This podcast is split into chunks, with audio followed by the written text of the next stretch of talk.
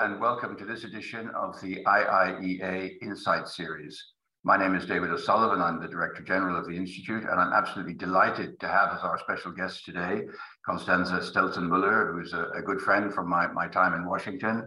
Uh, she's a renowned expert on German, European, and transatlantic foreign policy, security policy, and strategy. She's the director of the Center on the United States and Europe and the inaugural holder of the Stern Chair on Germany and transatlantic relations at Brookings. She held the Kissinger Chair on Foreign Policy and International Relations at the Library of Congress uh, from October 2019 to March 2020 and served as the inaugural Robert Bosch Senior Fellow at Brookings from 2014 to 2019. And she writes extensively uh, in, in many, many journals, but particularly the Financial Times, where she had a very interesting article uh, pertinent to today's uh, discussion uh, concerning the issue of neutral states faced with the changing security situation in Europe.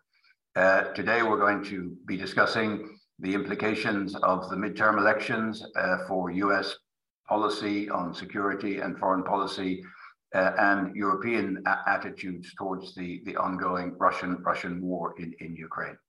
Constanza, welcome and, and thank you very much for joining us. Well, thank you very much for having me on. It's a pleasure to be in Ireland, even if it's only virtual. I'd much rather be there in person, obviously. Well, I hope one day we'll, we'll get you here in person. It would be, it would be a pleasure to have you. Um, Constanze, let's let's start with with the, the, the sort of the midterms. Uh, the the red wave turned into more of a, a red ripple. Um, the, the the Democrats performed better than expected, but nonetheless, the Republicans did take back the House, even by a narrow margin. Uh, the Democrats held the Senate. What, if any, are the implications of, of this, uh, these midterm elections for American security and foreign policy, and obviously particularly the, the, the, the war in, in Ukraine? Um, thank you. Um, really important question. Um, I would like to quote a joke made by President Biden. The only red, red wave that, that there's going to be is if their German Shepherd commander turns over the cranberry sauce at the presidential Thanksgiving dinner um, which I thought was not bad. But um, I think with the situation that you've just described, which in, indeed was not what most analysts, including me, had expected, um, I think you have you have two important consequences. One, the Republican margin is so small that it is expected generally that the Republicans are, Republicans are going to spend a fair amount of time fighting with, with each other over the future of the GOP. I think generally their, their bandwidth to force changes in foreign and security policy on the administration or to hamper it, I think has been significantly reduced, at least uh, compared to expectations before the midterms. That's one point. The other point is that generally the MAGA wing, the hard right of the Republican Party, has been much less empowered than um, was expected. A lot of Trump endorsed candidates, conspiracy theorists, election deniers, and so on um, lost their bids. And in general, you have, uh, it was the more reasonable Republicans, uh, that being a obviously a, a term to be defined, um, but generally the more reasonable candidates were the ones that won the day.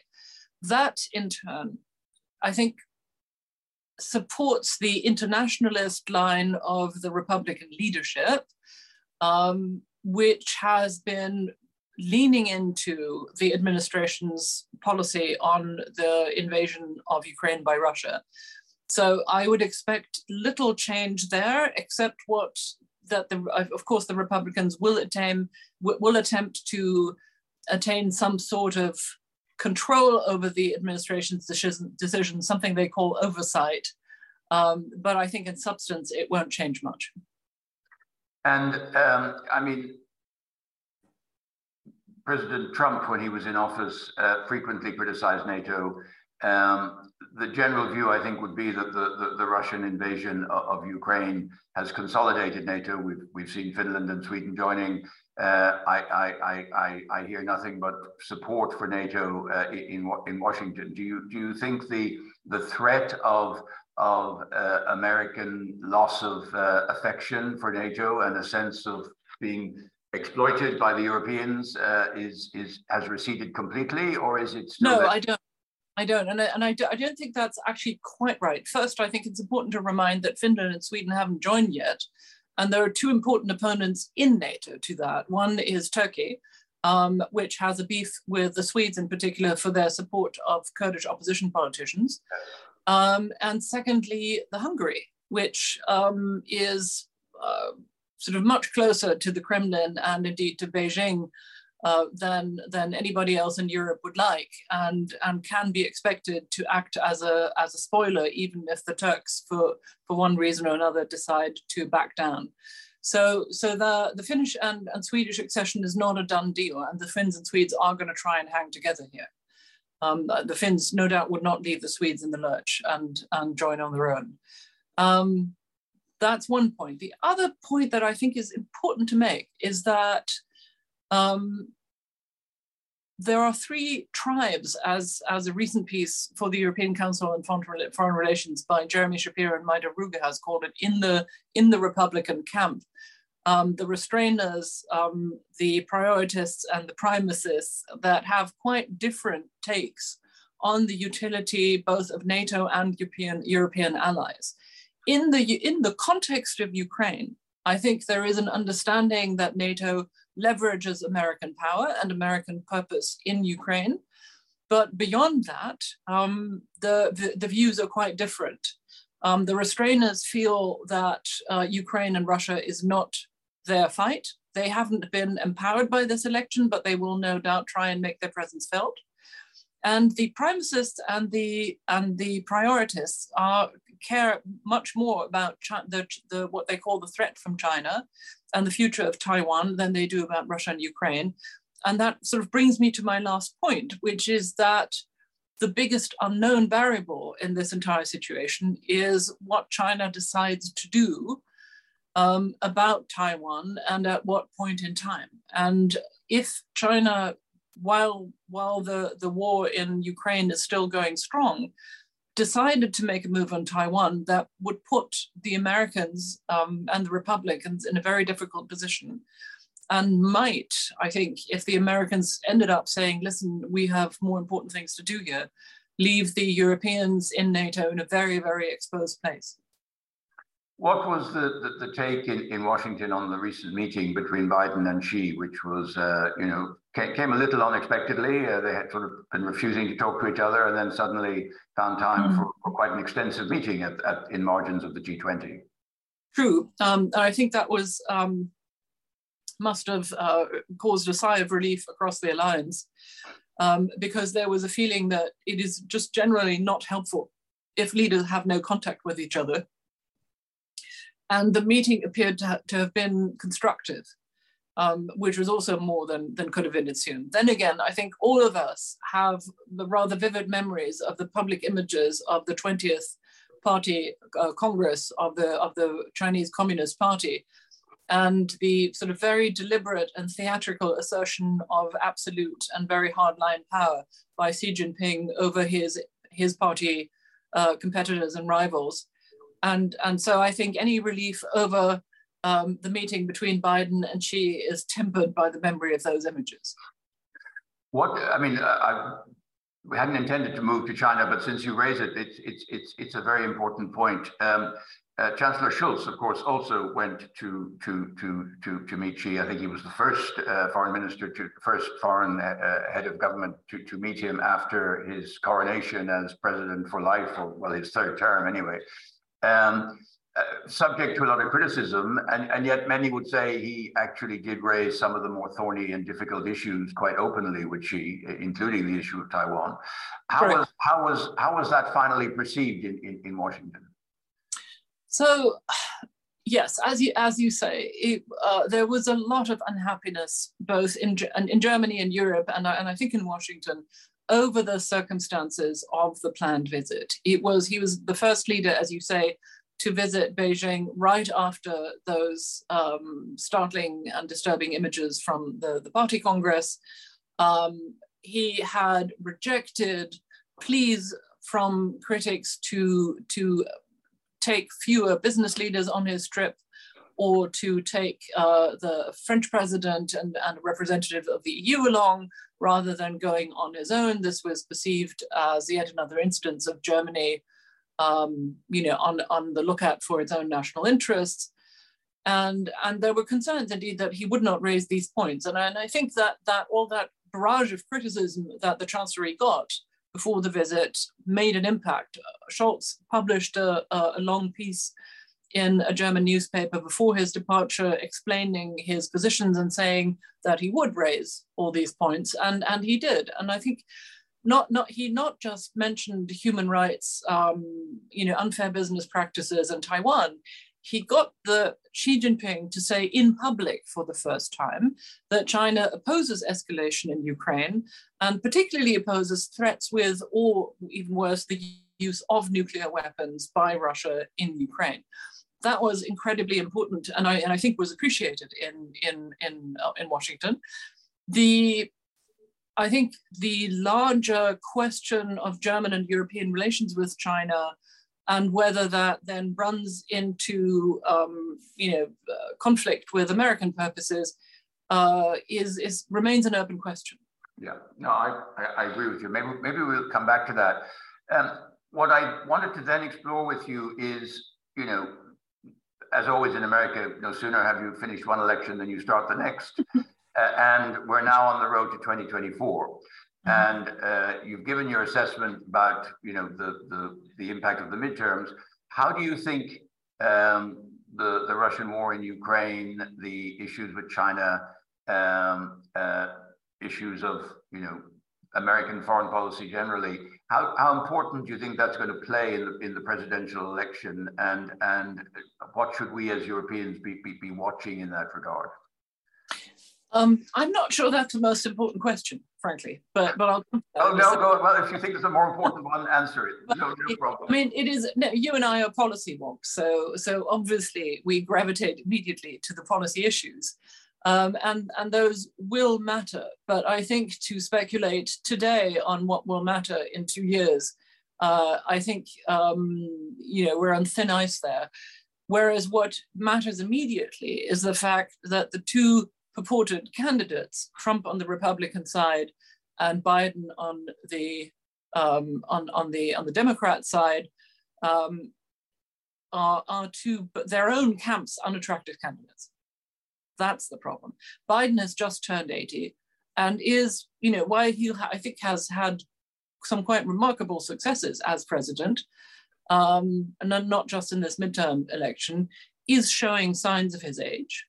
Um, he is, I think, less full of beans than the just departed uh, leader of the House, Nancy Pelosi, at 82, uh, who I think is a you know a miracle of modern um, of, of energy and and and purpose um, and general sort of full of beansness. Um, Biden isn't quite on the on the same level, and so a lot of people in the Democratic Party are unhappy and concerned at the, uh, at the proposition of Biden running again in 2024. That, so it's also, however, not clear at all who the candidates would be who'd be willing to challenge him and to raise, and or even in fact to raise that issue in public. But that has to be done at some point, I think, within the coming year. That's the, the Republican side. And, and again, I, I'm I don't think that there is any visible candidate right now who would be the obvious choice. I don't think, at any rate, that it is Vice President Kamala Harris, who to some degree has has disappointed as as of, uh, and, and, has not fulfilled the hopes that people had in her as a natural successor. On the Republican side, it's really notable how many of Trump's most devo- devoted supporters, both in office and afterwards, have suddenly um, distanced themselves from him. Uh, beginning with his daughter Ivanka, who put out a statement uh, before her father's announcement saying that she did not intend this time around to support him in politics, um, which was duly noted. Um, some of his most important funders have, um, have stepped back from him. Uh, he is, of course, I think, embroiled in at least five judicial cases at this point, and, and the Department of Justice has just appointed a special prosecutor for him um, Jack Smith, uh, who before that was pursuing war crime, war criminals in The Hague. Um, and, and then finally, um, people like Michael Pompeo, the, the former um, foreign um, secretary of state in, in Washington, uh, and others have very notably sniped at him in recent days on Twitter, um, calling him a loser and a whiner, essentially. Um, so that's not going particularly well. Are there other candidates? Um, there again, the field isn't quite clear. The obvious candidate people are pointing to are, is Ron DeSantis, yeah. the governor of Florida, who um, had a commanding 20 point win in the elections um, in the midterms. The problem with DeSantis is that he, like many of the young pretenders in the Republican Party, is singularly charmless. Um, and so I find it I find it hard to I'm I, I I wouldn't have the nerve to assure you now that he'll be the candidate in 2024. Okay, well, maybe we'll maybe we'll have you back in in, in a year's time to see uh, to see where we, where we where we are in in in the run up to that very what will be nonetheless a very important election uh, for, Absolutely. for America and and and for the rest of us. Let's come back to the more immediate uh, crisis that we face, and that's the, the horrible war in Ukraine, which has taken a, a particularly well, it's always been nasty, taken a particularly nasty turn with massive, massive shelling of, of civilians, uh, uh, buildings, uh, energy infrastructure as we head into a cold winter. So it's it's turning into a, a deeply. I mean, it was always horrible, but uh, it's it's clearly going to continue to to get nasty. How how is how is the the, the progress of, of, of this this conflict uh, seen in, in DC? And um, is there an end game in sight? I mean, uh, some people, uh, General Milley, I think, mentioned at one point maybe we should be talking more diplomacy. The general view is this is not the time to to be talking diplomacy. The the Ukrainians uh, are, are, are defending themselves well and indeed attacking well. What what is the the the the the, the prevailing DC view of, of, of where this conflict is heading? I'm not sure that there's a pr- prevailing DC view. As as you know, um, DC is always a, a roiling stockpot of, of, of views on, on anything at any given time. But my, my sense is that General Milley, who's the chief of staff of the um, of the, the chairman of the Joint Chiefs, I'm sorry, um, his his position is not even shared widely in the mi- military.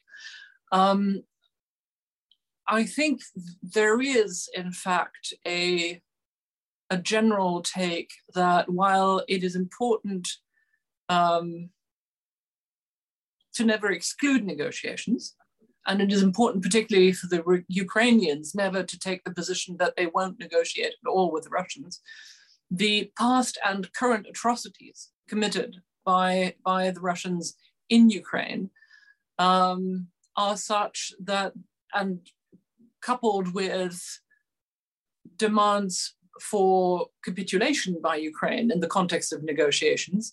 Um, in other words, no negotiations, no, no, negotiations at all except on Russian terms, on the Kremlin's terms, um, make that, that proposition completely untenable at this point.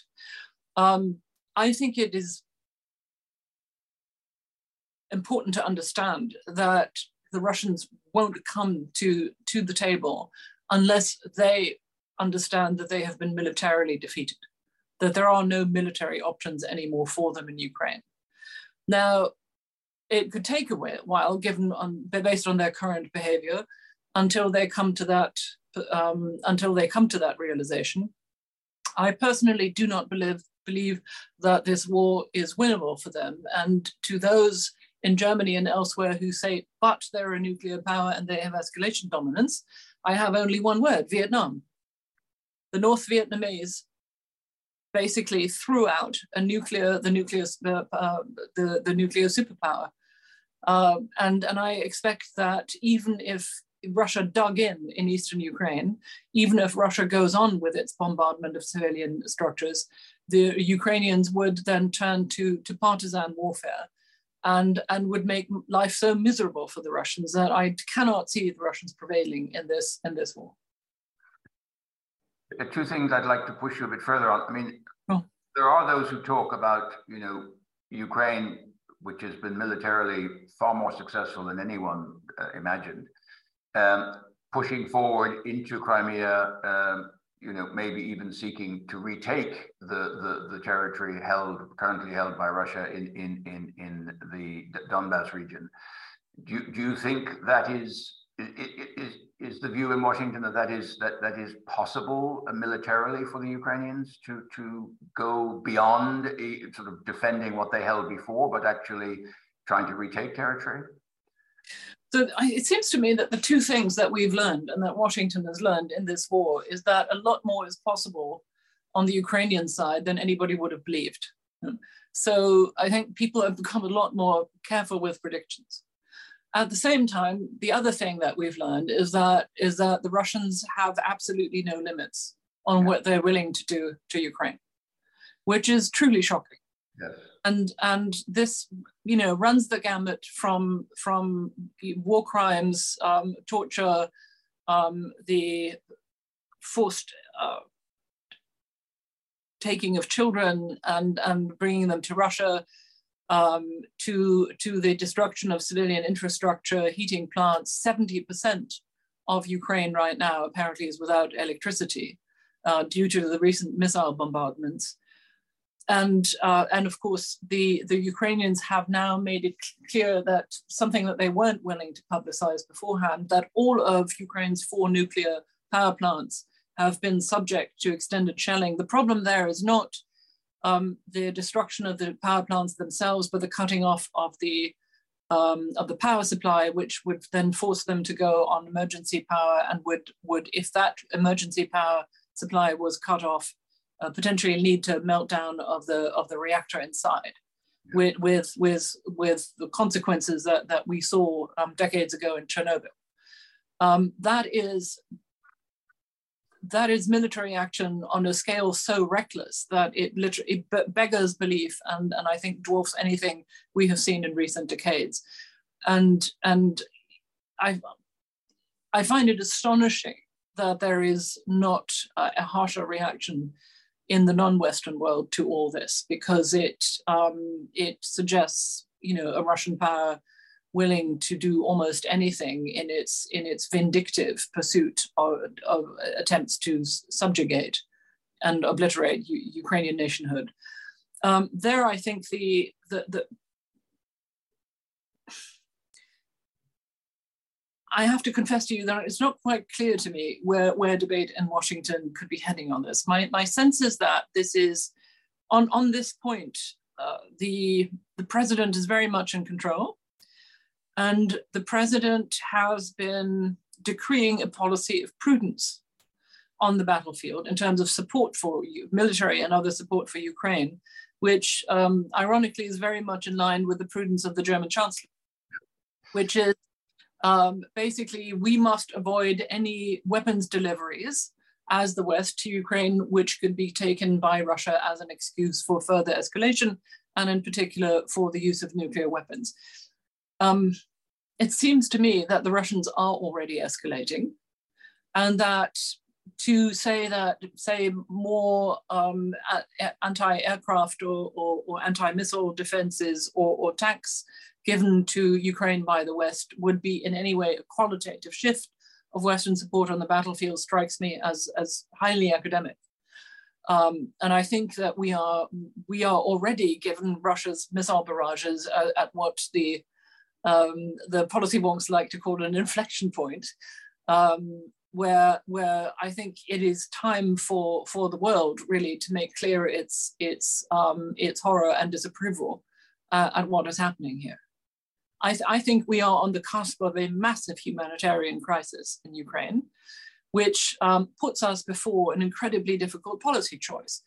Do we do we support human these? Um, do we send humanitarian aid into Ukraine, um, risking that it too will be attacked by the Russians? Um, or do we instead expect a massive outflow of refugees to Europe with potentially de politically destabilizing consequences, which presumably, presumably is exactly what the Kremlin wants? Um, and, and I think here, I'm honestly wondering why we aren't having an emergency meeting of the, of the UN National, uh, of the UN Security Council at this point. seems to me that that would be in order. Well, I mean, I, I thank you for your graphic description of just how horrific this is, and it is a yeah. it is a catalogue of horrors. I agree with yeah. you, and uh, the the reckless uh, disregard, not even disregard, targeting of clearly civilian targets, hospitals, uh, apartment blocks, uh, energy infrastructure, and, so forth is is as you say, it, it, just seems that Mr. Putin has no limits as to what he's prepared to do. I mean, we saw some of this in Syria, unfortunately. I mean, we had a taste of it. Uh, we're now seeing it on a much, much larger scale, and I agree with, with massive humanitarian and consequences. I mean, we've already had. We saw it. We saw it in Grozny, in, yes. In Chechnya, in, in the mid '90s. Absolutely. We've seen it. Uh, we've seen it in the obliteration of a, a glorious um, city of antiquity, Aleppo, in Syria by with with the support of Russian forces. And, and it seems to me that, that that is where that is where the Russians are currently heading. And it is incomprehensible to me uh, how we could possibly remain passive in the face of, of this amount of human suffering and destruction. But I mean, I'm suggesting that we are being passive, but I but I wonder whether we are doing enough to orchestrate a global um, a global message of, of, disapproval and, and potential, you know, uh, additional sanctions. But of course, you mentioned you mentioned the Security Council, but of course, as we know, the, the Security Council is paralyzed by the fact that uh, one of its members is the perpetrator of the of the of the evil we're talking about. Yes, I'm not suggesting. I'm not. I um, well, uh, it's, it's entirely possible that both uh, that, both Russia and China would uh, would exercise vetoes to the UN Security Council even meeting. It seems to me that we've reached a point where where I wonder whether the other members of the Security Council, not just the, the other three members of the, per, the P5, the permanent five who have nuclear weapons, but the non-permanent members could not um, organize an extraordinary meeting without Russia and China and say, this is where we are. This is a horrific violation of, of international law and order. And, and it is the Russians and the Chinese who are standing in the way um, of, of, of a formal disapproval and an ending to the conflict. And, and this shows that how dysfunctional the, the Security Council has become. I, I think it's time for that. Um, yeah, no, no. I mean, I, I, I think it's a, uh, you know, it, it's, it's a very valid point. point, and of course, uh, Ireland is is is coming to the end of its time as a as a, um, temporary member of the of the Security Council. Oh, I forgot that. Well, there you are. Yes, well, Dublin. Uh, you know, point, point, point, point well taken. Uh, let's turn to to the, the, European position in all of this. Um, uh, as always, you know, Europeans are from, from Venus and, and uh, Americans are from Mars. We, we've had this slight tension, and indeed we've had degrees of within within Europe. We've had some Europeans are more Martian than than than than, than from Venus. Uh, um, what is the view? I mean, I, I assume the view in, in, in, Washington is still that these Europeans are not quite doing enough, uh, and and uh, you know. Well, you know, yes, yes and no. To quote one of my favorite um, political um, uh, comedians, Tom Lehrer, I think the Europeans have proven to be much more warlike and mean um, than, than uh, the Biden administration would have expected. And it, that is appreciated. Two things here. For, for one, this is an administration that understands America's economic interdependence with Europe and for which the fact that the Europeans were, were willing and able to join it in the most massive sanctions that uh, have been seen um, was understood as a genuine, genuine leveraging add-on to American power, right? Um, in, in a conflict that on the Western side is waged with economic means, um, European participation has been on, you know, at eye level and not just, you know, with, with boutique add-ons as would have been the, the, case in, or was the case in the Balkans Wars, for example. Um, so but they've also been pleasantly surprised by Euro the Europeans' willingness to send actual military support and the European Union's willingness to fund that military support. All those things are revolutionary, and, and the people who do Europe in the National Security Council, in the White House, um, I think are aware and appreciative of that. That said, I think they're also frustrated by by the sort of academic theological almost debates that we have about military support and escalation. And that of course very much um, includes the german debates which are crucial here. Mm. and yes of course there is a burden sharing debate. The american administration has has deployed staggering amounts of, of money towards both military support and and civilian humanitarian support. Um, and I've honestly, I've it's I've forgotten the actual uh, numbers, but they are significantly in advance of what the EU collectively is, is, is doing. And yes, there is, of course, a debate about that. The answer to that, uh, and it's unfortunately only a partial answer um, from the European side, is well, we're hosting far more refugees than you are, America. The Americans have received um, a negligible number of Ukrainian refugees, some of whom have come over the Mexican border. Um, and, and the other thing is, the other point, of course, is that we pay a far more direct price for the sanctions um, in, in terms of energy prices and inflation than, than Americans are. That somewhat mitigates the, the contrast um, in burdens, but it doesn't quite go, you know, the, the, the, the full mile. No, it is, it is true. I, I, I mean, I detect uh, I'll be participating uh, just after this in another discussion about energy policy. But there is, as you know, a, a lively debate in Europe about the, the competitiveness consequences of, of all of this. Or, and particularly, you know, are we looking at the deindustrialization of Europe uh, as as uh, energy costs rise, as energy costs are much higher in Europe than they are in the United States? Uh, uh is there any, uh, and we also have, unfortunately, the, the, the economic debate. We have the the uh, un unfortunately titled from an Irish perspective, uh, Inflation Reduction Act, which abbreviates to IRA. Um, uh, uh, but we have the Americans basically saying, yes, we're subsidizing, and by the way, you should do it too, because that's how we that that's that's what cooperation amounts to. Uh, uh, this is a very lively debate in Germany, which I know that you you, you follow closely. Um, so two different points here.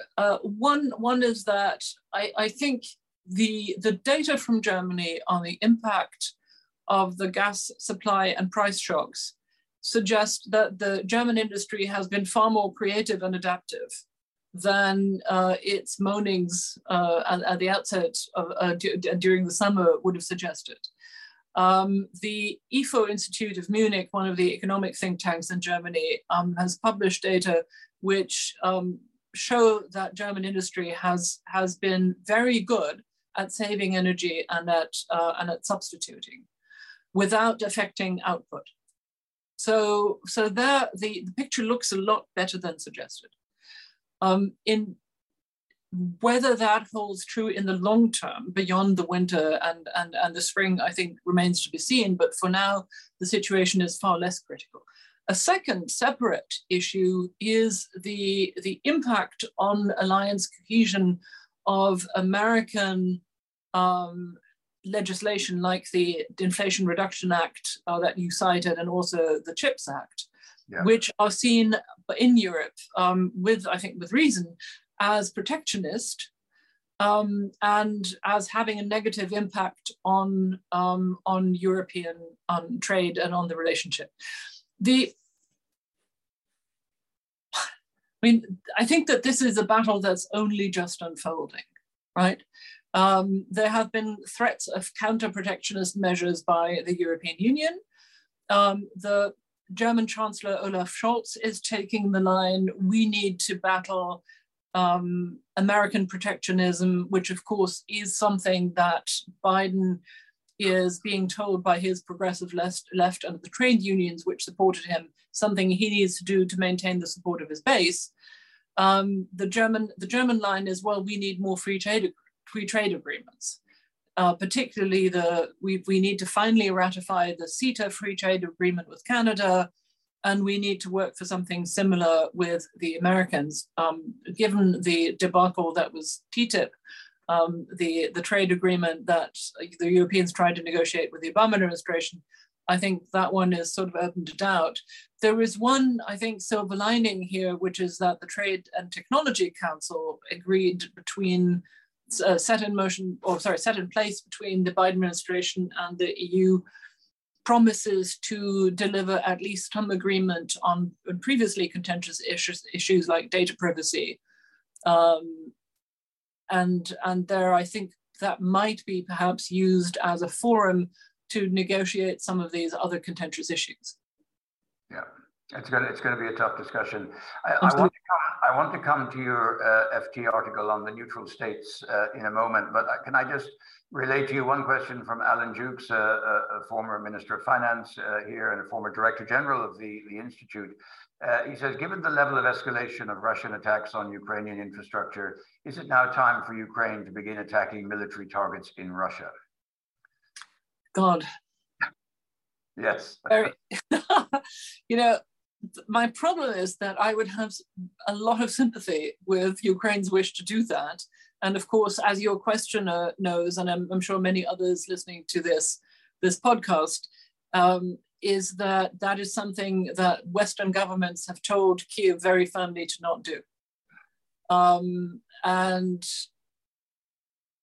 which is why I, I think it is incumbent on us to do more um, in orchestrating sort of global disapproval of Russia's current actions. Um, honestly, the, the, this is where I, I, suppose some of my personal experiences come in. I used to be a journalist before I went into the think, the think tanking world. I was defense and security editor of Die Zeit, and I covered genocide in Rwanda and, and the Balkans and the war crimes tribunals. And, and it seems to me that what Russia is has been doing, the atrocities it has been perpetrating, against against Ukraine are such that in that in an earlier age, and and if Russia didn't have nuclear weapons and was threatening them all the time, um, we would we would have been talking about military intervention already.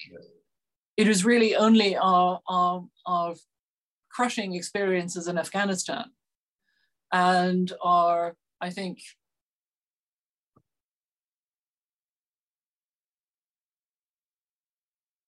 the realization of, of a degree of impotence um, given the, the destruction wrought by Russia in Syria or, and, or by Russian, Russian uh, mercenaries in Syria like the Wagner Group that is making us hold back from, from even considering any form of military intervention.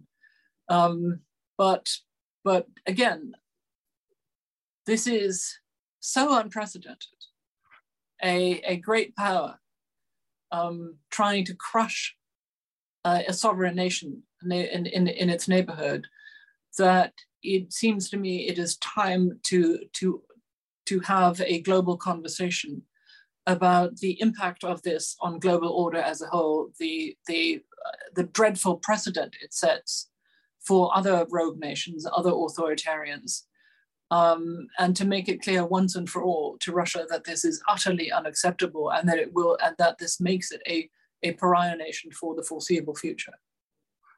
I, I, I think that's right. We have a number of questions from uh, Ronan Tynan, a, a filmmaker, uh, about that issue. Uh, he takes a particular interest in, in what happened in, in, in Syria, but I, I think you've actually answered uh, substantially mm. the point which he makes, which is why why does the world allow Putin to get away with these kind of uh,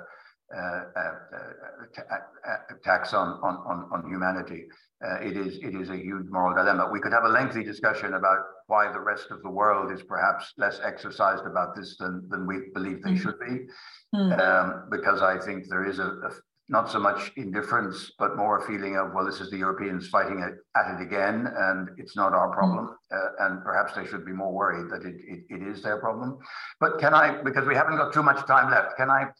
Can I ask you to, to, to, to say briefly what you set out in your FT article, and then I'm obviously going to push you a little bit uh, uh, on how Ireland sits in, in that. You, you, you had an interesting reflection on the, the, the, the impact of all of this on the, the traditionally neutral European states. Right. Well, um, I mean, to to policy wonks like you and me, and and presumably some of the listeners of this podcast, um, we, you know, it's been noticeable how much nations that have cherished their neutrality, like the Swiss, uh, the Austrians, and the Irish, have been quietly or, or very publicly discussing uh, whether that neutrality is viable and morally right in, in a time of great power conflict. Um, and the the the trigger of the of the current debates in Switzerland and the the the beginning of my of my column in the FT um, was this this uh, very unpleasant disagreement, which is not over yet, between Bern and Berlin. Um, the the Germans have given the, the the, Ukrainians very effective anti-aircraft guns, the mobile guns, the Gepard but the ammunition was made in Switzerland, and Switzerland retains a veto over its re-export or, or, or, donation. And so Bern has twice refused requests by the German Defense Ministry to let it get, uh, give that ammunition to the Ukrainians. And interestingly, that's um, sort of added fuel to a fire already going on, a discussion already going on in Switzerland over its neutrality. And, and while that has now been denied honestly, frankly, at this point, I wonder why why Berlin doesn't just say, you know what, screw this. Um, forgive my language, and we're going to give it to the Ukrainians anyway, and um, you can see what happens. Um, I, I, think that that debate in Switzerland is not is not over. And as for Ireland, we have seen, of course, that that Ireland's relatively sheltered position uh, between America and the UK came into play early this spring when the Russians decided to hold military uh, naval maneuvers off the southwest coast of Ireland, um, and you know, not uh, not coincidentally uh, within range of important undersea cables um, that that cross the Atlantic. We've seen um, drones flowing over over Norwegian um, drilling stations the Norwegians are generally worried about the, the strategic nuclear submarine force stationed on the Kola Peninsula, um, which the, the Russians occasionally take for walks across the Norwegian coastline. And I think one of the things that has become clear here is that is that really there is no there is no geographical limitation to this conflict um, to eastern Ukraine, and that Western Europeans who have felt sheltered um, from all this, I think, fail to understand that the Russians are perfectly capable and willing to take um, their gray zone uh, warfare, propaganda, disinformation, sabotage, uh, and other sorts of behavior to other areas of Europe, and that that has an impact on their security. And that, it seems to me, is pertinent for the Irish neutrality debate. Indeed. I mean, I, the, the, the, the, government position here has been at all stages that Ireland is not politically neutral, but uh, there is a very, very strong attachment in this country to our military neutrality. Um, but exactly how you define that, we the, the government was willing to participate, for example, in demining uh, action in, in Ukraine, right. which was criticized by some as somehow um, contravening our military neutrality, which I think is, is, is, clearly not the case. It's, it's almost a humanitarian uh, act more than a military act. Um, but we also have a complicated situation where we have a triple lock, which requires uh, agreement of the uh, UN resolution in order to deploy military resources. And when you're in a situation where you have at least one member of the permanent uh, of the Security Council who's going to veto anything of that sort. Uh, how does how does that function? So this is a very active debate. Constanze, it's been a, delight. I never come away from a conversation with you without feeling that I've learned something additional. Uh, thank you so much for for taking the time to be with us today. I know it wasn't easy for you personally, and thank you for fitting it in. Uh, and I hope we can have you back again to, to continue this conversation because unfortunately uh, everything we've discussed is, is going to continue to evolve uh, and in particular the, the horrific situation in Ukraine, which as you have rightly underlined, should, should really be, be hugely preoccupying for us all. Once Absolutely. again, thank you, thank you for joining us, and uh, I look forward to, to catching up with you in person one of these days. Okay, take good care. It was an absolute pleasure, and happy Thanksgiving. All right, cheers. yes, yes indeed.